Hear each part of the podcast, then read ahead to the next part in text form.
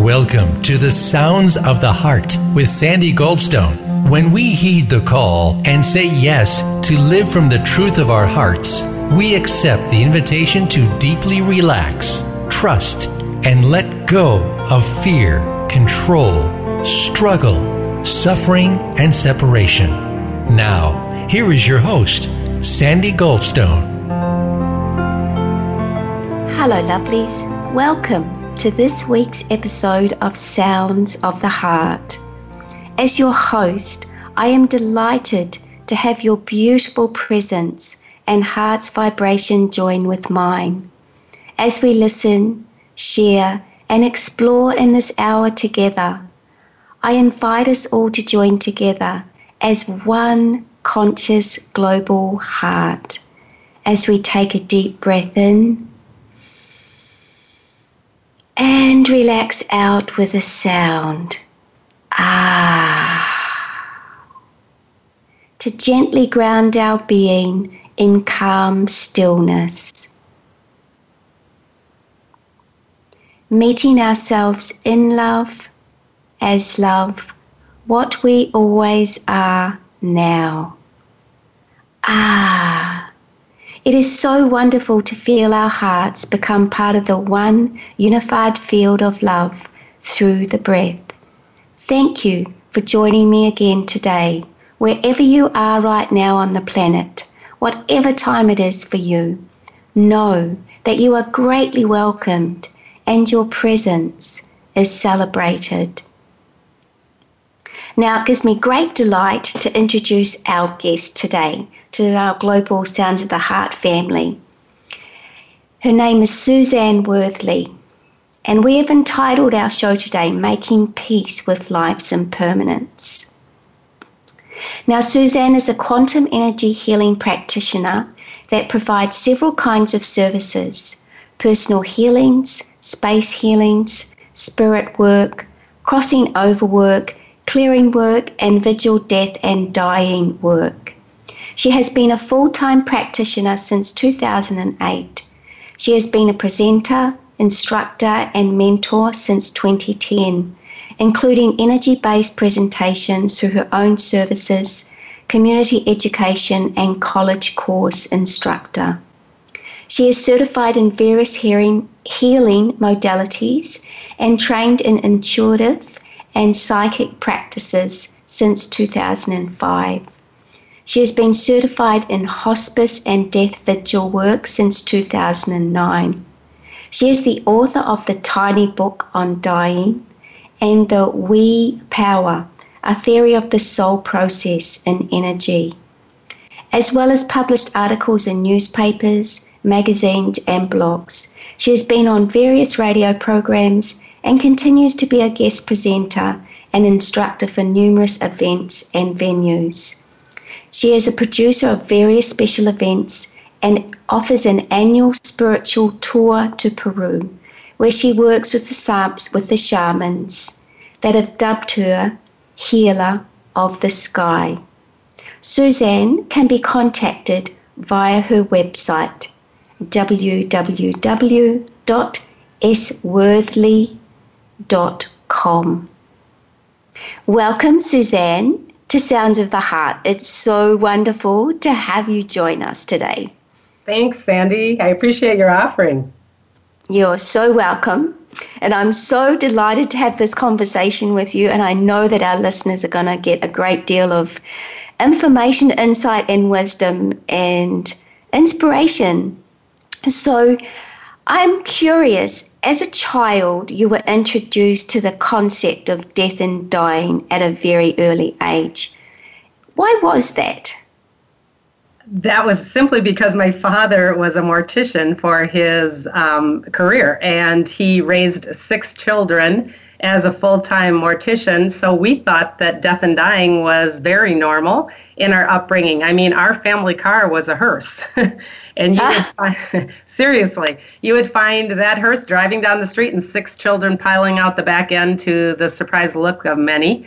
Um, we had our playroom, our playtime in the funeral home because it was a self owned um, company And so uh-huh. for us, I took piano lessons every Saturday. And while my sister was doing her lessons, I would be running around the funeral home. So, you know, basically, that was my, not that it was irreverent, but it was basically where we hung out. So, the casket room, the chapel, the viewing places, that was all my normal places to hang on my Saturdays when I was a child. So the concept of seeing bodies and seeing vigils and seeing services and seeing grief was all extremely normal for us, not to mention dinner conversation of, you know, so and so died. So at a very, very young age, I think it was an incredible gift to be able to have that structure as our quote unquote normal.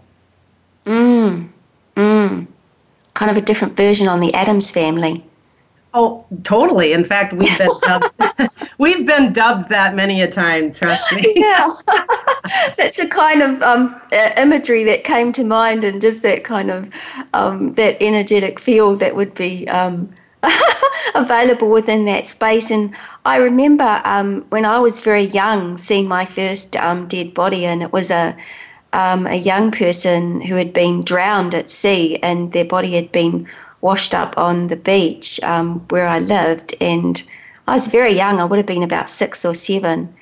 And um, I came across the young uh, man's body first and wow. Um, not being really, just kind of being curiously fascinated because there was something within me just that just intuitively knew that yes, the physical form was there, but what had animated the being was no longer there that that right. had somehow left the body and it was um, and so i wasn't seeing what actually brought life to the being Exactly. I was just kind of seeing the, the outer clothing of it. And I just knew, and I was only about, I was only six or seven because I was only in Paekakariki until I was eight.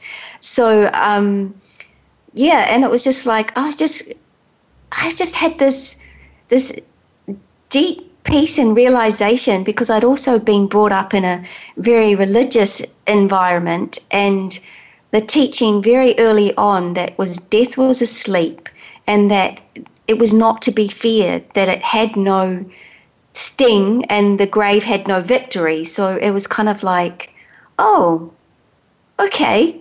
Mm-hmm. This is it. Yeah, it, it almost like when I saw my actual dead bodies at the beginning too. It was very much the same and similarities of it's a shell. It's like just something that's just sort of sitting there. And I would watch my father, who was so incredibly compassionate in his work, dealing with the grieving, you know, loved ones, etc. And I also had this very removed kind of a, I don't know, energy of myself, knowing, well, this is supposed to happen. And part of me, it was kind of tough because when I got into my, oh gosh, it must have been junior high, high school, is when I started to really realize that my life was extremely different with this thought process. Um, that's when the jokes started to come. Um, that's when it was like your dad does what kind of a concept, you know, mm-hmm. and um, but then, gratefully, I also was attending a Catholic high school, and my father actually would come and be a guest speaker in the death and dying class every year. And oh, wow. Yeah, and it was so cool to see my dad being up in front of the classroom, you know, strutting his stuff. And I was so proud and excited to be able to have people see that he wasn't, you know, the creeper guy that you saw on the TV shows, that he was an actual compassionate, wonderful human being that was assisting people. And I think that was my first entree into I know this stuff. I can do something about it. And I carried that, you know, all the way into my late years. So, yeah, I was always very surprised that people were so freaked out by the concept of death. I guess that kind of really took me aback when I was in that, you know, junior high school age because I, silly enough, assumed everybody thought that death was normal. so it was a big surprise. Yes. Yes, and I, I, rem, I just recall now having an uncle who was a mortician um, and having conversations when he would um, come and visit um, with us, and he would talk about, you know, how people would make these interesting requests of like, make sure you dress him warmly because he he feels the cold and right. all this kind of stuff. Yeah. It's just kind of like still those kind of um, those loving uh, uh, gifts, and but still kind of having that attachment as if something's yeah. still um, very real and tangible within the connection, which it is. It's that that doesn't end. Right. And those were the funny stories that we would share at dinner time. You know, whatever your dad did for a living or anybody's dad that's a listener did for a living was their quote unquote normal. And our normal dinner conversation was, guess what happened today? You know, so, and not that anyone was being made fun of, it was just an awe factor of the of the way that people's belief systems you know go throughout life and death. So it was always an interesting evening. Needless yeah. yeah. Yeah. So what did these early experiences teach you about life and your physical place in the world? Well i think what it did is it gave me a different perspective on death but more so it already gives me a different perspective on life i think that i i always looked at things differently. I always realized live this to the fullest extent. You get one shot at this meat body experience, and that's it in terms of, you know, in terms of this go around. And so you are creating whatever it is that you want to be happening. Now, that being said, I fully understand that when this meat body experience was gone, that there was more to come. So I just, it kind of gave mm-hmm. me a really different zest for living and and drew back on the fear of dying. So now that being said, I mean I'm still a human and I suppose if I was challenged with my own physical mortality tomorrow, you know, that might be a truer test, but I really do believe I innately have a different feeling and experience in my body, in my DNA, in my soul knowing something different. And it doesn't make me cooler or better, it just makes me different. And I think everyone can have that capacity to get to that space and learn to re- release that fear. Mm. Mm. Just your now, just your terminology, meat body experience, just makes it feel funny to me. It's just like, how can we take this there's you know we're so serious about life and and right. it's like when you use terminology like that it's like oh my gosh how can we take it so seriously how can we just not lighten up and just enjoy each moment as it's presenting to us and unfolding to us and just loving life and the fullness and how it's, ex- it's expressing itself in and through us in the moment. So thank you for sharing that. yeah, I uh, use that a lot in class, and people's face the first time say, What did she just say? And then it registers, and they're like, Oh my gosh, that is so exactly what we are. We're a big sack of meat. It always makes me think of Rocky movies when he's punching the big meat cow, because we are. We're a very dense and heavy experience. And the goal for me is to honor that because I signed up for it but at the mm. same time hold a consciousness of a light body energy surrounding that. And i think that that's super important. Mhm mhm yes yes.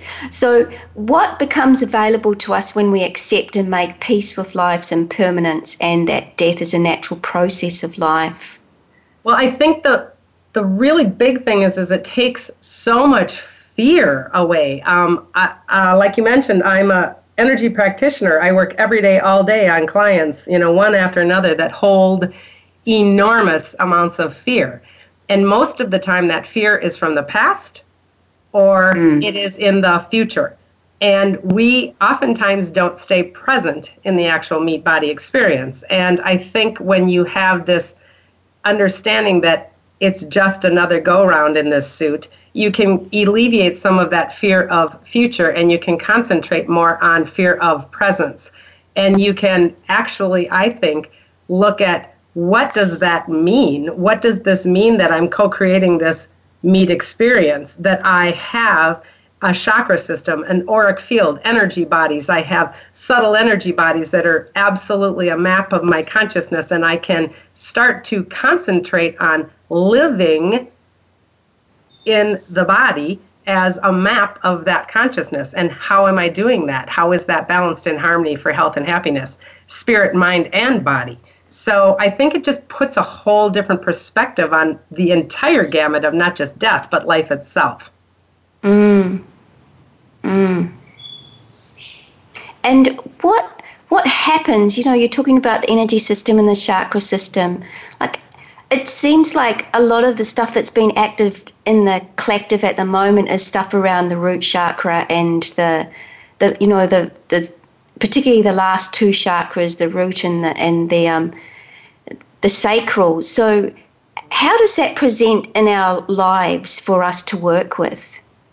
Well, the actual um, process of igniting that chakra system, in my opinion, starts in utero, and we do it very methodically. We start in utero when the fetus becomes in that third month, and that is not to say when life is or isn't, that's not the conversation here. It is when the fetus actually starts to become, and it ignites with the crown chakra and goes down to the root one month after the next. So, crown chakra ignites in the third month, third eye in the fourth, et cetera, et cetera, all the way down to the root chakra igniting in the ninth month. That's why it's important to go full term because that root chakra then ignites and connects us to Mother Earth energy.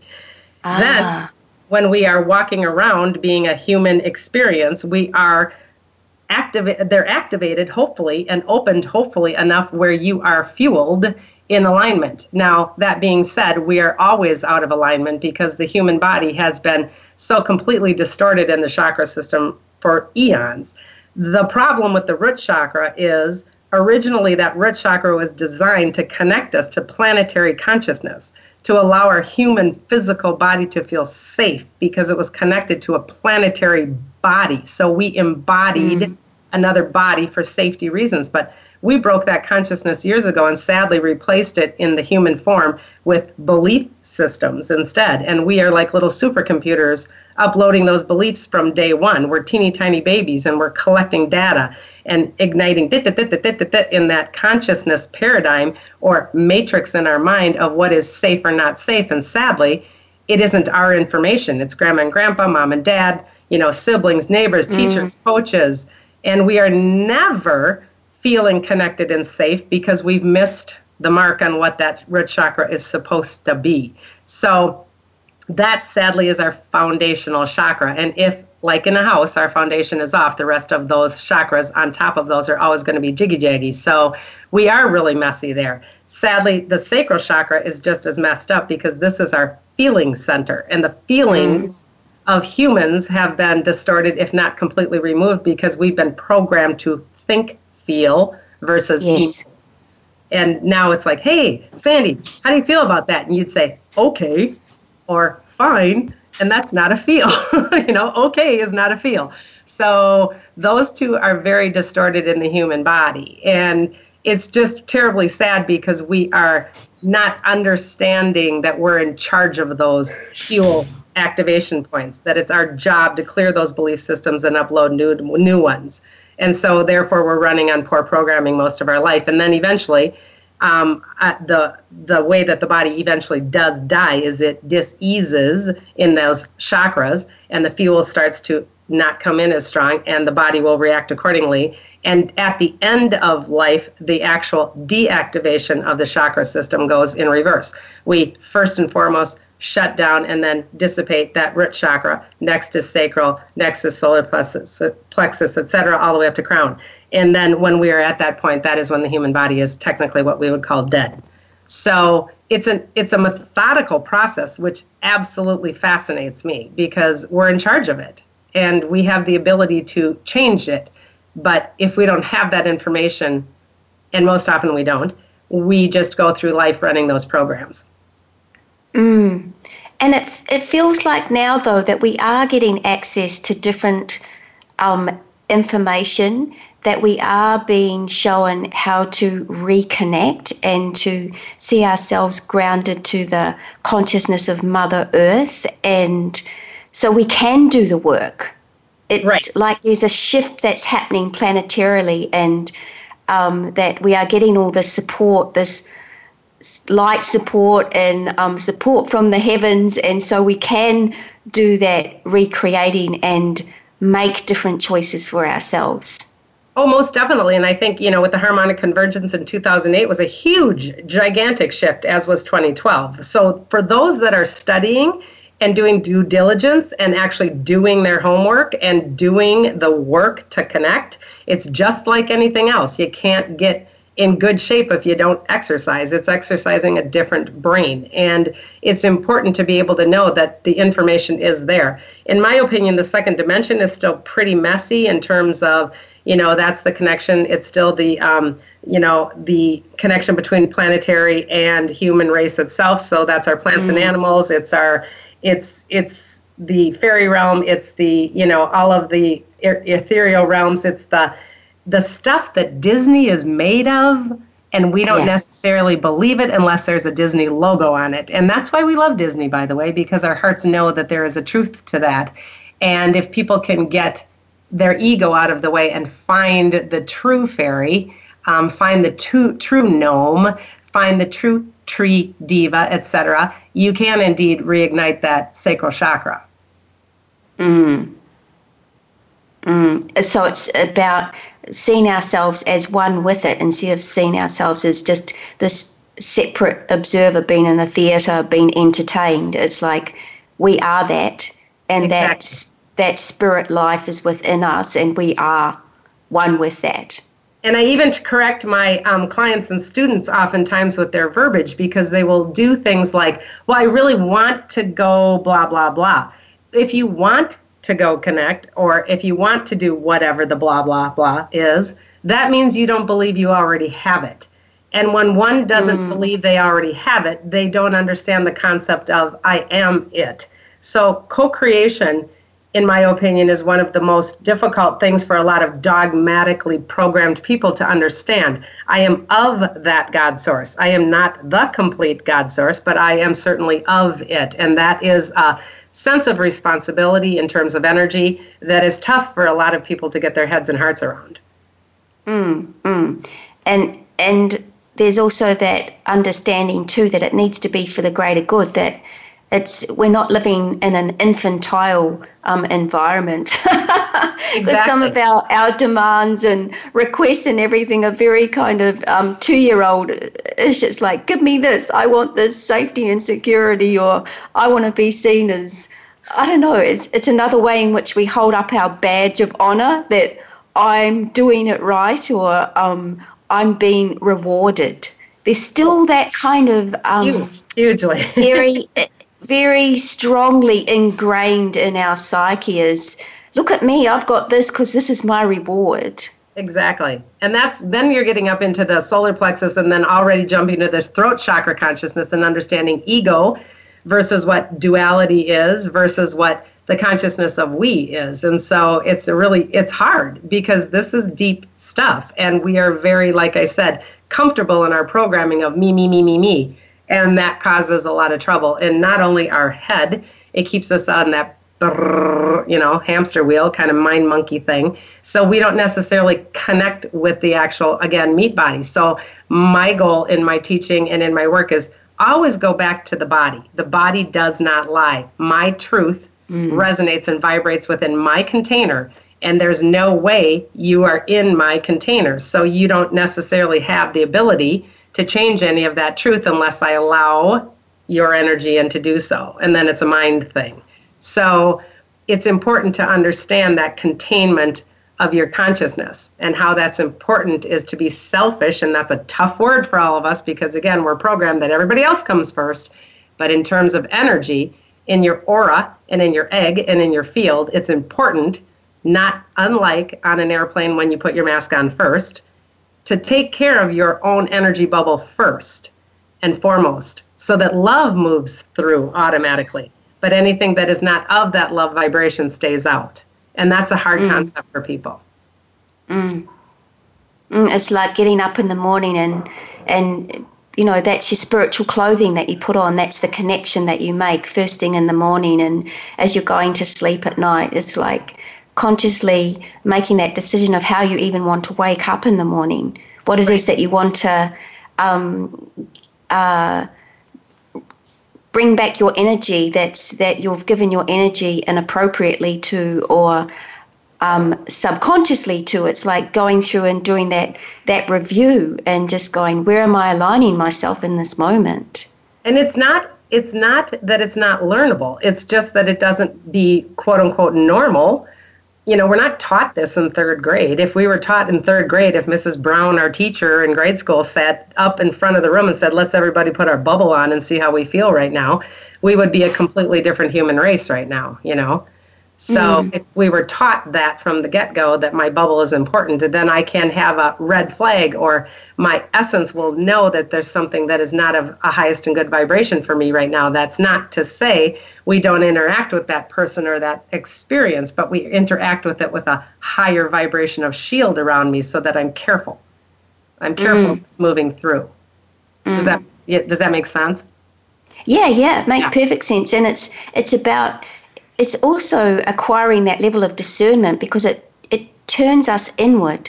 Right. We've been so programmed and conditioned to to listen externally and go outward and be um, hypnotized by false gods. And so we don't um, trust our own inner knowing and our own guidance and um, knowing what we need to do to take care of our bubble because our body is always guiding us how to lovingly take care of that and to respond from a place of wise discernment around that. And I think discernment has been become one of my most favorite words in the last years of doing this work. And I think um, in a minute or two, maybe we can talk more about that discernment in terms of being able to know where that bubble starts and stops, also, because then you also can feel spirit outside of you. You can feel your loved ones mm-hmm. that have gone beyond. You can feel your guides that have gone beyond because you know exactly where Sandy or Suzanne starts and stops. If I don't know my vibration inside and out innately, I can't discern. And therefore, I miss the opportunity to connect further with guides mm-hmm. or loved or people that have passed on, etc. Mm-hmm. Mm-hmm. It's, it's part of the connecting to the death of our loved ones, and that is the whole big scope back to you know full circle. We don't ever really die; we become omnipresence. But how am I supposed to feel my loved one that has died if I don't know where I start and stop? Yes. Yes. So, getting to know what our energy field is and what our actual um, uh, you know, it's like we all have our own energetic blueprint. We have its own, it has its own energetic field, and being able to really tune into that and know that well, and so we can, you, know, it's like when you walk into a room and you can feel the vibration. Like if you're sensitive to that and you're tuned into that, um, and you pay attention to that. It requires focus and to be present, otherwise, you miss it. So, it would be great to continue this conversation um, once we come back from our break. So, okay, lovelies, it's time to take a short break. This is Sandy Goldstone, and my guest is the delightful Susanna Worthley. And you are listening to Sounds of the Heart with Sandy Goldstone on Voice America, 7th Wave Channel. Stay tuned, and we'll be back. The Voice America Seventh Wave Channel. Seek greater awareness. Sandy Goldstone wants to help you start your true self journey. Sandy works with all issues and ages for individuals, couples, and groups. She is a spiritual teacher and holistic counselor of the Heart's Way in Perth, Australia. It's time to gift yourself with knowing your own lightness of being, beauty, and truth. You can feel relaxed, loving, wise, joyful, and peaceful, whatever your experiences have been or what challenges you are currently facing. Are you ready? Let's do it. Say yes and call or contact Sandy Goldstone in Australia on 011 61420 399 287 or reach out to her on Facebook at Sandy Grace Goldstone and start your true self journey. Right now, Sandy is offering a special gift. Mention the radio show Sounds of the Heart and receive a 40% discount on each of your first two 90 minute Skype sessions. That's just $99 to start your true self journey with Sandy Goldstone. For more information or to receive this special offer, email soundsoftheheart at hotmail.com. The Seventh Wave Channel on the Voice America Network.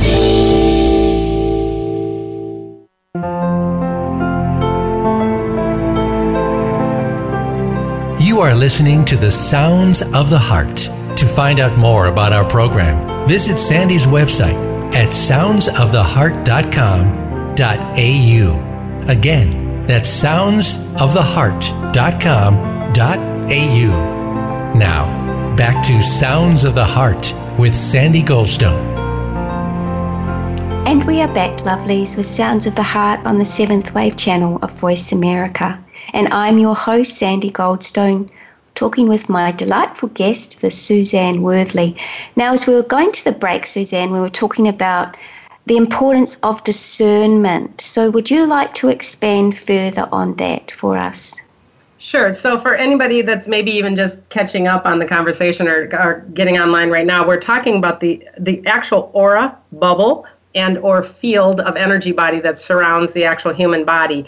It's it's uh, important to understand that a we even have a bubble or an egg we could call it so that we know that we are in charge of taking care of that. And what sandy and i were discussing is when one starts to understand the vibration of their own meat body and how far that vibration is working within that auric field then one can start to discern what is not of oneself. So when it comes to this conversation of losing a loved one or death and dying or grieving or trying to get in connection with my spirit guides etc when you understand where you start and stop if you have another entity or an energy that is now in omnipresence come into your general space you indeed will be able to have the tool to discern that something else is among you. So it's understanding omnipresence and it's containing your own energy to keep you safe in love and light. And so I think that everybody, if they did anything throughout the day for a spiritual exercise, is to understand that auric field or bubble and command of themselves that they are surrounded in love and light. And that anything that is of the light be, is able to penetrate that space. Anything that is not of their highest and best good at this time is not allowed in. It's pretty mm. simple it's a simple technique, but it offers you this unbelievable assurance that you are never alone. I can't lose my mother or my son. I can't lose my dog. I can't lose anything that goes back to trans, you know, transmutes back to spirit because it's an omnipresence. I can find it if I allow myself to receive it. And that bubble tactic is a really good tool to be able to step into that presence. Mm. Mm. So, what would you say to someone who has lost a loved one through suicide? Well, within my healing work, I have encountered very many different versions of suicide, and I think what's super important is it's not possible to make one, you know, um, overall statement about any cases of suicide because everything is so individualized. Mm. There's many, many, many reasons that people commit suicides. I have worked with people who have lost their partners, their children, their loved ones to suicide. I have also worked with spirits that have not crossed over fully due to suicide. I have worked with spirits that have crossed with a suicide, etc. So I think the conversation would be individualized to whatever the concept is. But there are some basic generalizations, I think, in terms of we need to understand that free will and free choice is a gift. We, as a mm-hmm. human embodiment of the God source, are gifted and endowed with free will and free choice. And when we choose to move forward in that suicide, there are consequences in all kinds of planes of existence. Now, that meaning, when I want to just leave this world and get away from all my troubles, and I'm just going to take my own life to get away from it all, it doesn't technically work that way in terms of spirit. We still need to do the work. And I think that's what people don't quite understand when they're at groping at that moment of, you know, confusion and, and desperation. We still, as a soul, do the work. So my take is to do that work on this side of the veil and experience the growth and drop any of the karmic return or debt ledger that you are accumulating by causing more via suicide. Now, that being said, there are a lot of other reasons for suicide that I think spirits cross easier. For example, if there is a mental illness or a completely detachment and I don't really understand fully and I am confused and it's what we would maybe even quote as an accidental suicide. I think those entities are greeted and um, worked with a little bit differently on the other side of the veil. I think that they have more te- potentialities to learn their lessons quicker. Um, but again, that's a very blanket statement, and I have no right to make a blanket statement because everyone's individual. Um, I think also what has been astounding for me as a healer is I have been able to channel and work with very many people that have committed suicide that haven't crossed to the light because of belief systems. And mm. when we can work with those belief systems, even telepathically, when they're in transition, we can still assist them in crossing to the light fully and then getting additional help. For example, I'm terrified of hell. Um, God's going to get me back. Um, my mom's on the other side and I'm scared of her, and on and on it goes. So there's a lot of fear attached to entities that haven't fully crossed because of ingrained belief systems, oftentimes having to do with dogma. Mm, mm. And I, I, think it's really important too is that a lot of times people just go, you know, they're grieving a lot, a, a loved one, and they go, oh, I'll just die and I'll be with them. And it's like, uh, it doesn't work like that. It does doesn't it? work that way, no. and, and it doesn't work that way because the actual vibration that your soul energy is going back across the veil with is indeed at a lower vibration and that mm-hmm. does mean a value system. You're at a lower vibration than your loved ones that have uh, already crossed in a different manner. They are at a higher vibration. Now, that being said, it doesn't mean that you will never, ever, ever, ever see them, but it does not mean that you will be what you know what a lot of us like to consider hanging out with my loved ones. So it's it's important to honor the fact that your free will choice to commit suicide does have consequences. And so I think also what's super important, and I really do a lot of work with there's soul contracts, and we contract with one another.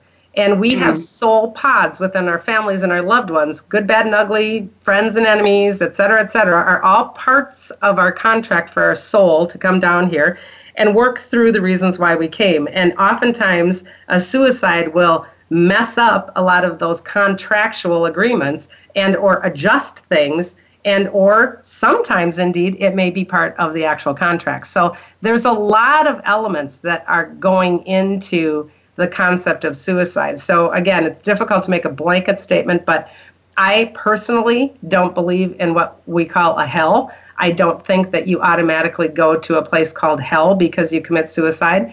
I personally believe that you are indeed greeted and that you are guided and that you are nurtured and that you are taught um, just as much on the other side of the veil and almost with even bigger kid gloves because you have a lot of learning to do.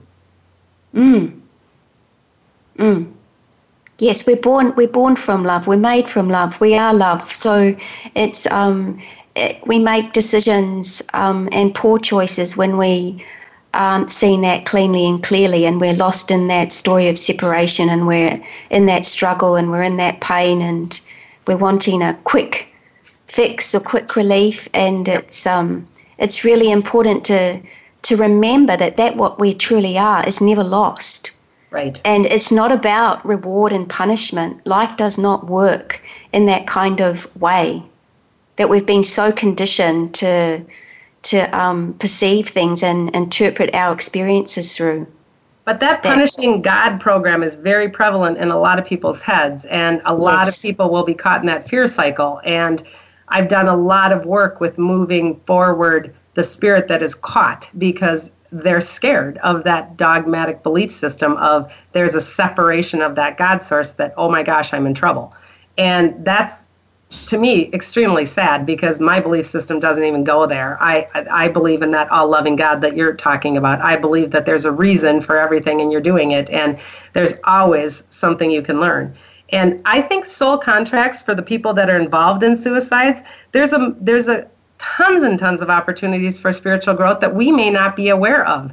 That mm. partner, that mother, that father, that child, that sibling, whatever is left here may indeed have contracted with that person who did the committing of the suicide to learn something in their soul path. So it's not for us to judge in any way, shape, or form what that's about.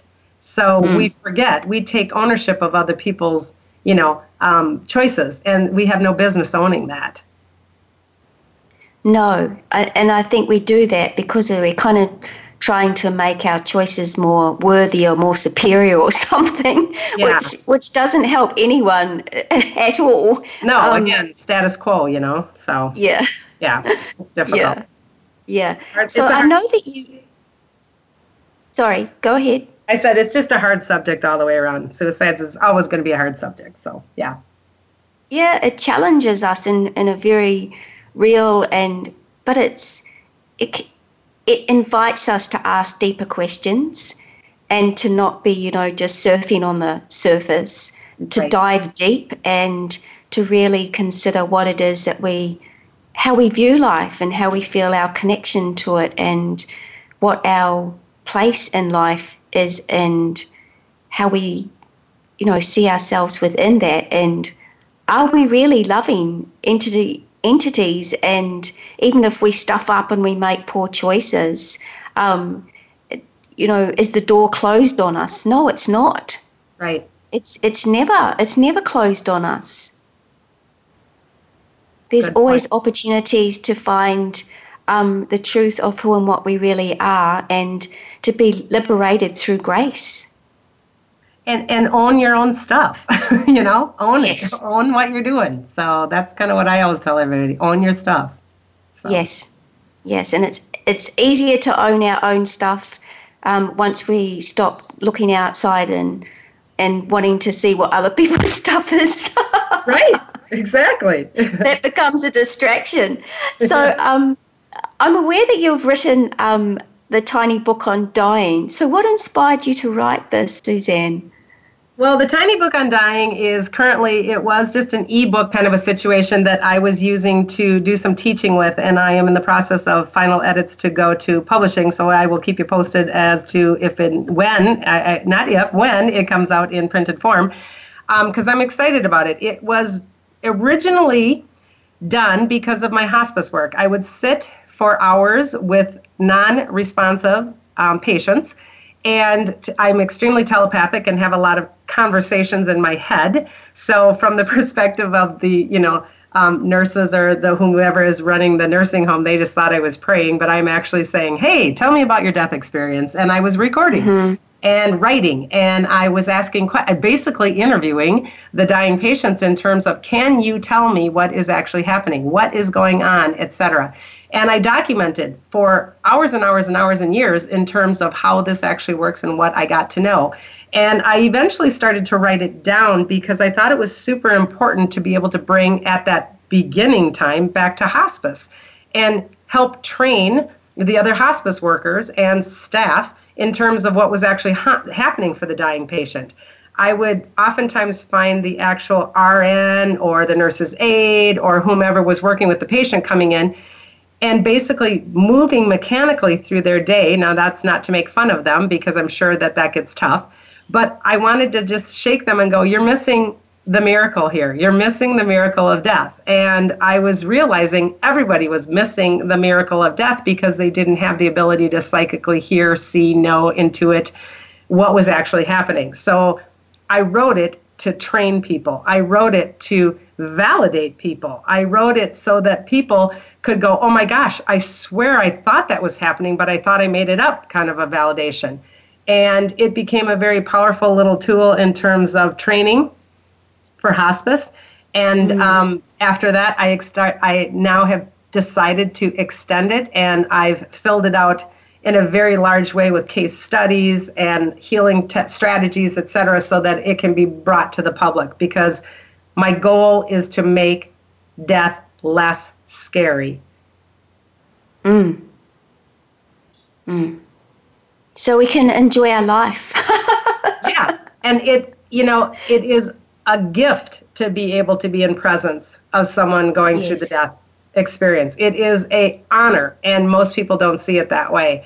It is miraculous with incredible etheric things happening, energy moving through the room, webs of color changing around the body, the physical body transitioning beyond belief. But we miss it all because we're sad and we're scared. And we have been trained to think that it's the end. And if we can adjust that paradigm and offer the concept of be present with this, be sacred with this, honor this moment, learn from this moment, and connect And ultimately, the biggest message is this person who's going through this death process has the right to die. They chose, the experiences is what they signed up for.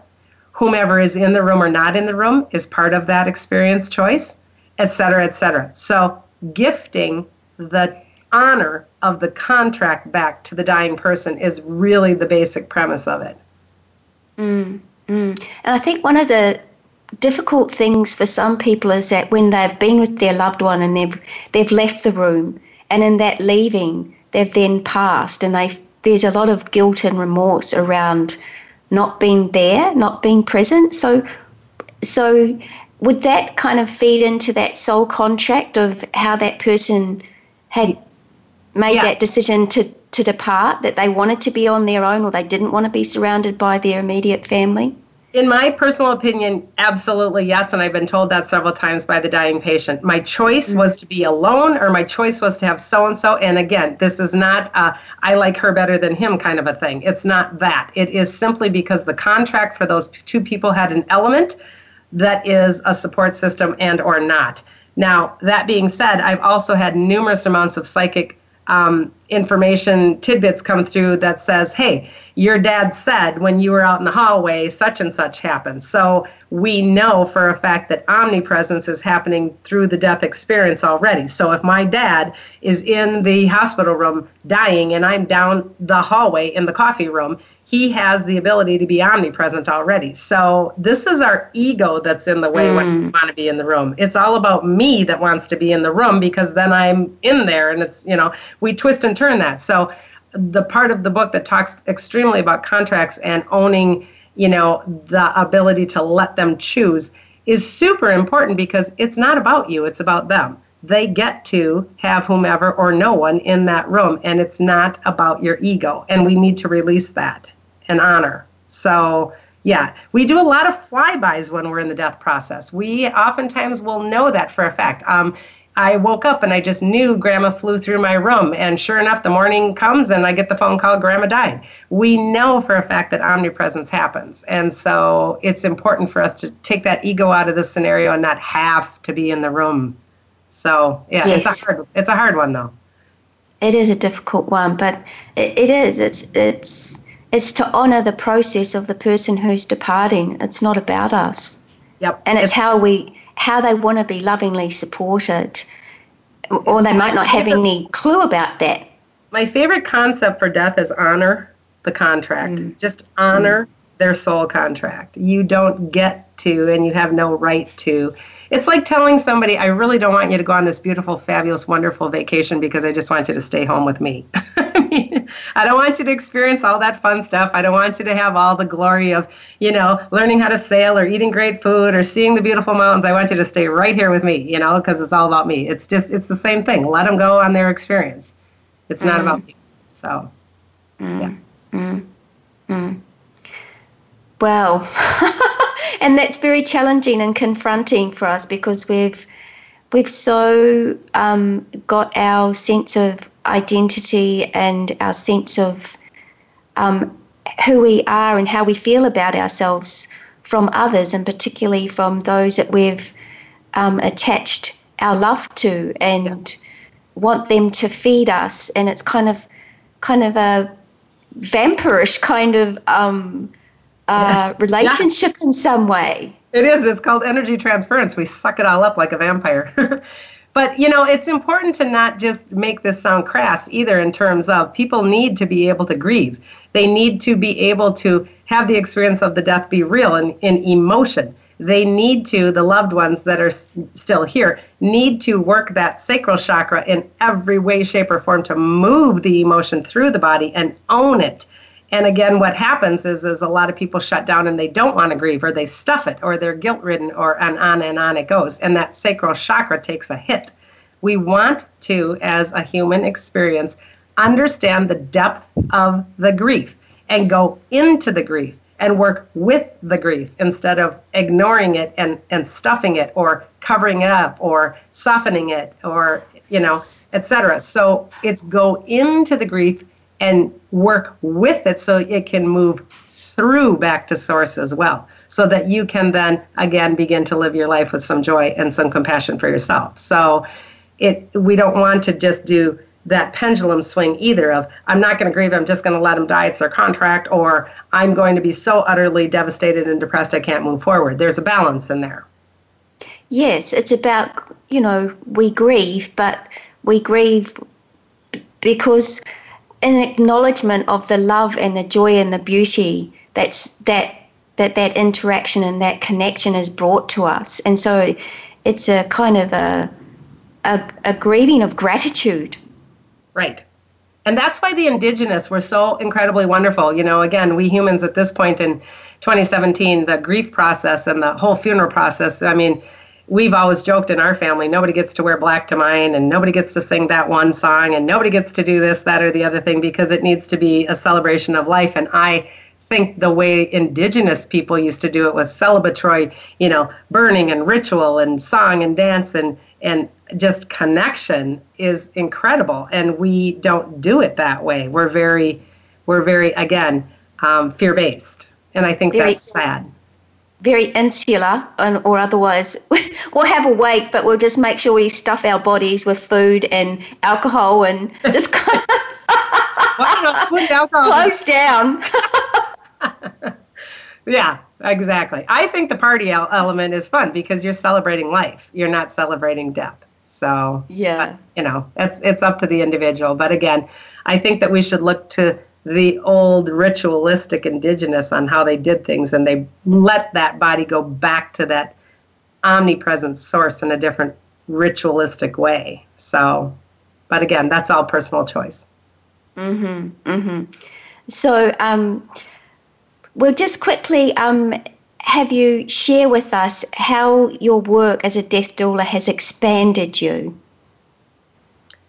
I think that you know, like I said at the beginning, I came in with kind of a different perspective on life and death. But I think in working and being blessed and fortunate enough to actually make an actual living as a healer, um, I think it has indeed expanded that vision. I have been able to learn more from the other side of the veil. I have been able to bring the two sides of the veil together so that when i am working with my body experience here and or my clients or my students i can help hopefully assist them in understanding it's all the same thing we're living as if we're dying because we're dying how we're living and that mm. body that chakra system that the, the way that the meat is holding distress and disease my goal is is to clear all that stuff out now because your life is going to be so much more fun. It's going to be so much more easier, so much more synchronistic, so much more blessed if you are clearing those belief patterns and clearing all of that garbage that is going to prohibit you from well first is going to disease the body and ultimately kill the body and then number 2 it it prohibits that death process from going really quickly and smoothly so i think my knowledge base in working on all sides of the veil has helped me to go, wow, live the way that your body is wanting to because it can be really easy. It can be really fun. Mm. It can be really mm. joyful. It doesn't have to be so hard. So it's an expansion of the beliefs, I think. Thank you. And thank you, lovelies, for your heart's loving presence and for sharing in this hour's intriguing and reassuring exploration with Suzanne about how we can make peace with life's impermanence and how accepting the reality of death frees us to live with greater ease, peace, enthusiasm, trust, wisdom, and love, knowing that we are forever one with the eternal, unchanging, formless energy of universal consciousness. Next week, our guest will be Mark Steinwood, a shamanic practitioner and teacher who will share how the use of shamanic practices can help us break free from addictions and other avoidant activities that stop us from knowing ourselves as all loving, wise, powerful, sovereign, divine beings. Till our hearts join together as one again next week, I send you much love and blessings from my heart to yours. May your week be overflowing with all that you are always, now. Love, joy, and peace. I love you. Thank you.